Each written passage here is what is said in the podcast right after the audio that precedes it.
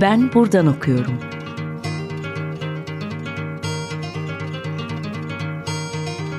Edebiyat ve başka şeyler.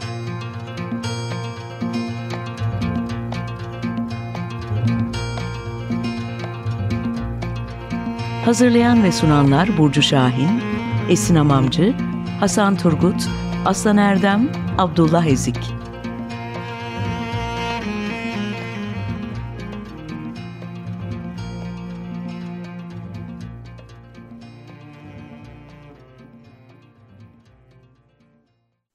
Herkese merhaba. 95.0 Açık Radyo'dasınız. Ben Esin Hamamcı. Ben buradan okuyorum programındasınız. Bugünkü konuğumuz çevirmen, editör, yazar Can Kantarcı. Hoş geldiniz. Hoş bulduk. Bugün e, gotik edebiyat, e, Frankenstein, e, Dracula üzerinde biraz duracağız. İlk sorumla başlamak istiyorum. E, Watchmen, e, Neuromancer, e, Frankenstein, Dracula gibi önemli kült kitapların çevirmenisiniz. Kitapların yazarları arasındaki bağı nasıl tanımlarsınız? E, gotik edebiyat, korku edebiyatı alanında. Ya burada belki e, yani Watchmen'i ve Neuromancer'ı biraz kenara ay- ayırıp e, Frankenstein ve Dracula üzerine belki bir parça konuşabiliriz. Çünkü bunlar ister istemez hem gotik edebiyat hem fantastik üzerine çok yani yakın bir bir alanlarda e, işleyen romanlar diyelim. E, özellikle Frankenstein e, 1818'de basılmıştı. Dracula da 1897 olması lazım. İkisi de gotik edebiyatın e, o temel e, özelliklerini, o korku, bilinmezlik, sır, o beklenmediklik, insanın doğa karşısında böyle kendisini küçük hissetmesi ya da bilinmediği bir şeyler karşısındaki e, küçük küçücük kalması gibi şeyleri çok iyi ele alıyor Frankenstein ve Dracula'da. Frank, e, ikisi arasındaki temel fark ama e, Frankenstein'de biliyorsunuz aslında romanın adı Frankenstein ve biz kafamızda canavarın adını Frankenstein'le eşleştirirsek de her ne kadar aslında Frankenstein canavarının adı yok. Ona şey diyoruz, e, The Thing diyoruz, e, benzer şeyler diyoruz. E, oradaki canavar aslında bir yani her ne kadar bu gerçek olmasa da bir bilimsel çabanın ürünü olarak ortaya çıktığı bize anlatılır romanda. Dracula'da ise daha fantastik bir durum var. E, yani orada zaten bir e, can- orada bir tane kötü bir varlık var ve bu doğaüstü bir varlık ve bu böyle kabul ediyor. Dracula'nın orijin hikayesine dair çok bir şey yok romanda. E, dolayısıyla temelde bakacak olursak Frankenstein'ın e, yaptığı şey insanın e, bilim kontrol altına alınmazsa ve insanın kendi kibri kontrol altına alınmazsa nerelere gidebileceğine dair bir roman olarak okunabilirken Dracula'da ise direkt bir daha ziyade bir fantastik macera ve orada e, bilinmeze karşı savaşan ve işte kötülüğü ne olursa olsun yenmeye çalışan bir ekip var. E, Frankenstein'da ise daha böyle işte Doktor Frankenstein'ın e, gerek iç dünyası gerek de yarattığı canavarın tırnak içinde iç dünyasının da hesaplaşmalarına tanık olduğumuz metinler. Ama Neuromancer'ın gotik edebiyatla şöyle dolaylı bir bağlantısı var bence bilim kurgu romanı olmasına rağmen. Neuromancer e, bilim kurgu dediğimizde genelde aklımıza büyük alanlar gelir. Uzay gelir ya da atıyorum işte dünyadaki çok büyük uzay üsleri, uzay gemileri vesaire gelir. Ama Neuromancer'da William Gibson yaptığı en önemli şeylerden birisi bir dil bazında, üslup bazında, iki de yarattığı mekanlar konusunda çok aslında gotik edebiyattan besleniyor olması. O bakımdan bence bu çok çok iyi bir soru. E, Neuromancer'daki o bütün mekan tanımları çok dar, sıkışık, dolan başlı, insanın karşısına ne çıkacağını bilemediği yerlerdir. Ve bu gerçekten de gotik edebiyatın o işte Otranto Şatosu romanını düşünecek olursak gotik edebiyatın ilk örneklerinden biri. İşte hangi odadan ne çıkacağını bilemeyiz. Dracula da aynı şekildedir. Kahramanımız ilk defa o kalede, şatoda e, hapis kaldığında.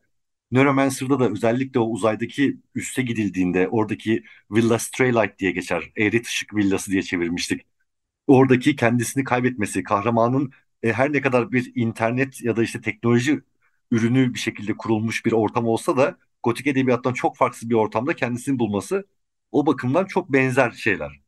E, Watchmen'de ise e, üslupsal olarak belki bağlantı kurulabilir. Direkt gotik edebiyatın e, bağlantısı diye düşünüyorum. O da şu olabilir çünkü normalde çizgi roman panellendirmesi çok esnek bir şeydir.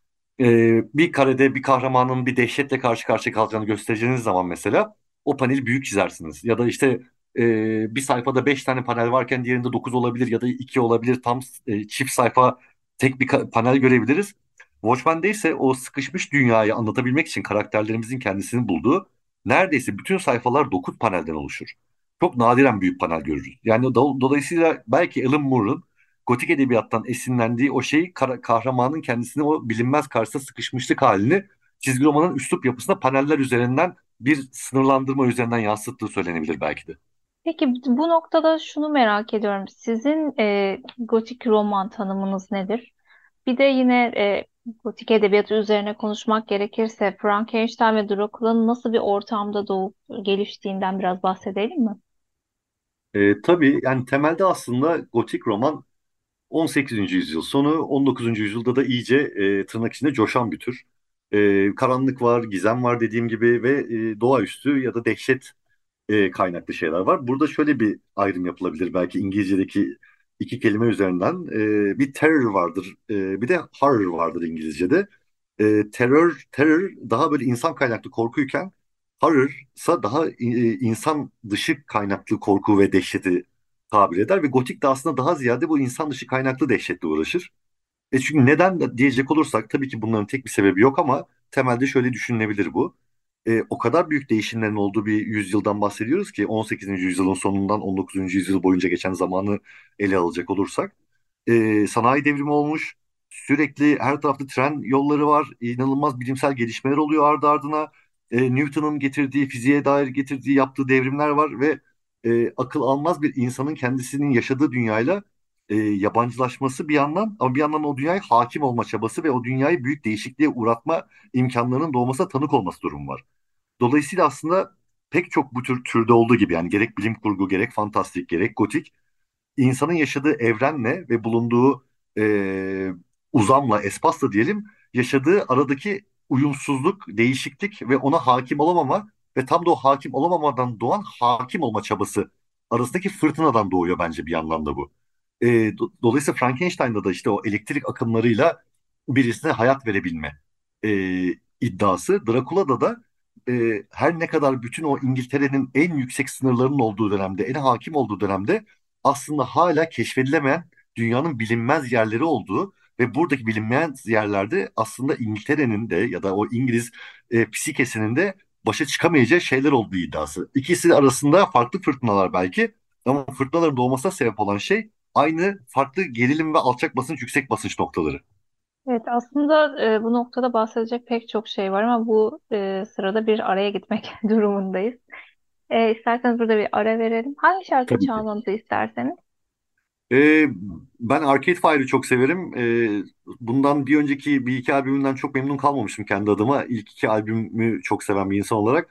Ama bu son albümleri We e, yeniden bence güzel bir dönüş oldu Arcade Fire adına. Dolayısıyla o albümden Look Out Kid adlı şarkıyı tercih ederim. Rica ederim. Tabii dinleyelim.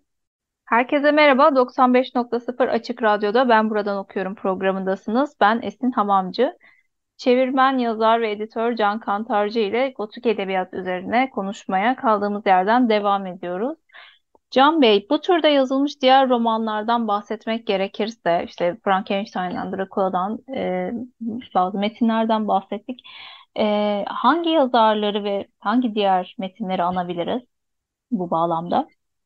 Ya bence şuna kesin değinmek lazım. Ee, ilk başta aklımıza gotik deyince dediğim gibi o doğaüstü şeyler gelse de aslında bir yandan da doğaüstü imasını çok iyi kullanan ve aslında ortaya doğaüstü bir şey sunmayan, doğaüstü bir şey varmış gibi yaparak aslında karakterlerin psikolojilerine çok derinlemesine inmeyi başaran iki roman var. Ee, birisi Charlotte Bronte'nin e, e, Jane Eyre'ı, diğeri de Emily Bronte'nin e, Wuthering Heights'ı, Uğultulu Tepeleri. Bu iki romanda e, klasik o e, bir şekilde bilinmedik bir ortamda kendisini bulan e, birisinde bir mürebbiyedir Jane Eyre. E, diğerinde de işte bir yasak ilişki, bir yasak, yasak aşk anlatılır. Ama orada da hep bir şekilde bilinmeyen odalar vardır. O odalardan gelen tuhaf sesler vardır. İşte tavan arasındaki e, delirmiş kadın imgesi vardır hepimizin bildiği onun ama ne olduğu uzun süre saklı tutulur ve bunun aslında doğaüstü bir şey olabileceği imasıyla gotik edebiyatın öğeleri kullanılarak aslında son derece psikolojik bir roman ortaya koyar mesela Jane Eyre. Ve aynı şekilde Wuthering Heights, Uğultulu Tepeler'de de Emily Bronte e, oradaki o İngiltere'nin o çorak topraklarındaki e, manzarayı çok çok iyi kullanarak bir yandan da karakterin doğasına dair hiçbir şekilde doğaüstü şey kullanmadan bunun sadece imasını yaparak müthiş e, birer e, karakter e, betimlemesi ortaya koyarlar iki romanda da. Bunlar da gotik romanın bence çok önemli örnekleri. Peki Can Bey, son sorum olarak e, rotamızı biraz dünya edebiyatından Türk edebiyatına çevirelim derim. E, Türk edebiyatının sizce yankısı nasıl olmuştur? E, bir de sizin bu bahsettiğiniz romanlardan esinlenerek yazdığınız e, kurgulu metinleriniz var. Bu kurgu metinlerinizi de merak ediyorum. Biraz da onlardan bahsedelim mi? E, bence burada e, at- atlanmaması gereken şöyle güzel iki e, yapıt var Türk edebiyatındaki yansıması olarak. E, bir e, eskilerden 1922 yılında sanırım gazetelerde tefrikası yapılıyor. E, gazetenin adını unuttum şu anda ama e, Selim Nusret Gerçek diye bir yazarın yazdığı Can Evet, Vermezler Tek- Tekkesi var. evet. E, İlk bu da aslında edebiyat geçiyor o da. evet Öyle evet. Evet. kesinlikle ama bu da Şimdi sanırım kitabı da çıktı hatta. E, Evet, Merve Köken sanırım günümüz Türkçesi Türkçeleştiriyor ve Latin harfleriyle Evet. okurlarla buluşuyor. E, bu da sanırım ama Claude e, Farrer'in e, La Maison des Hommes Vivants adlı eserinden uyarlama. E, tabii yani bu uyarlamadan kastı nasıl bir şey onu bilmiyorum. Bizde Bir Çalgıcının Seyahati diye bir roman vardır mesela. O da aslında Almanca bir romanın uyarlanarak Türkçeleştirilmiş ve Türkçe yazılmış yeni hali gibidir. Öyle bir şey olduğunu düşünüyorum. O önemli. E, bir de benzer şekilde e, daha sonra Suat Derviş'in e, Kara Kitabı. Ee, o da bence gotik edebiyatın ilginç örneklerinden birisi. Özellikle yine işte kadının kendisini içinde bulduğu kısıtlanmışlık, o farklı dünyalara adım atma, atamama e, ve dünya ile ilişki kurarken e, doğaüstünün devreye girmesi ve bununla başa çıkmaya çalışma konusunda bence önemli bir örnek. Suat Derviş'in Kara Kitabı da. Sizin kurgu eserlerinizden bahsedelim mi? E, şöyle, e, evet aslında düşününce yani benim romanım aslında kağıt üzerine bilim kurgu romanı ama bir yandan da editörümün deyişiyle bir gündelik hayat bilim kurgusu. Tepemizdeki Gölge. E, ama aslında inanılmaz derecede Frankenstein'a çok şey borçlu bir roman. E, bunu da e, tat kaçıran vermeden nasıl söylenir diye düşünüyorum şimdi. Ya bir şekilde bu Goethe'nin Faust'unda olduğu gibi, Frankenstein'da da olduğu gibi bir aslında örtülü anlaşma var ve o anlaşmayı e, bir şekilde e, olabildiğince anlaşma yaptığının farkında olmama var. E, aldatıldık dediğimiz gibi yeri gelince Türkiye'de. E, burada da benim karakterimin yaptığı şey e, bir şekilde kendisini bir e, karşılaştığı çok mükemmel bir kadının kurgusuna teslim edip sonra olayların yavaş yavaş kontrolden çıkışını e, engel olamamak ya da gözünü kapamak diyelim. Bunun üzerine bir gündelik hayat bilim kurgusu. Dolayısıyla yani Frankenstein'la bağı ve Dracula ile bağı da aslında doğaüstünün imasının kullanılması ve bunun da romanın sonuna kadar tam olarak ne olduğunun belli olmaması üzerinden e, bir e, komik, esprili bir Türkiye bilim kurgusu diyelim. Öyle o şekilde anlatabilirim galiba. Çok teşekkür ederiz. Peki sizin eklemek istediğiniz şey var mı? Gotik edebiyat alanında. Ee, yani şunu söyleyebilirim. Sadece gotik edebiyat üzerinden değil, genel olarak biliyorsunuz geçtiğimiz günlerde e, kaçıncısı düzenlendi şu anda hatırlayamıyorum ama beni affetsinler. Geo ödülleri yapıldı e, Fabisat tarafından. Fantastik ve Bilim Kurgu Sanatları e, Derneği'nin düzenlediği bir ödül bu. E, ve işte en iyi öykü, en iyi illüstrasyon ve en iyi roman dallarında veriliyor. E, ve dolayısıyla Türkiye'de gerçekten şu anda gotik olsun, fantastik olsun, bilim kurgu olsun müthiş işler yapılıyor ve bu işlerin bence meyvelerini ve meyvelerini meyvelerini orta ve uzun vadede çok güzel şekilde görmeye başlayacağız. Hakikaten de Türkiye'de şu anda bu farklı dallarda gotikten bilim kurguya çok güzel üretimler oluyor ve olacak gibi geliyor bana. Böyle. Çok teşekkür ediyorum konuğum olduğunuz için Can Bey. Ben teşekkür ederim. Evet, bugün Can Kantarcı'yla e, gotik edebiyat üzerine konuştuk. Sonraki bölümlerde görüşmek üzere. Hoşça kalın.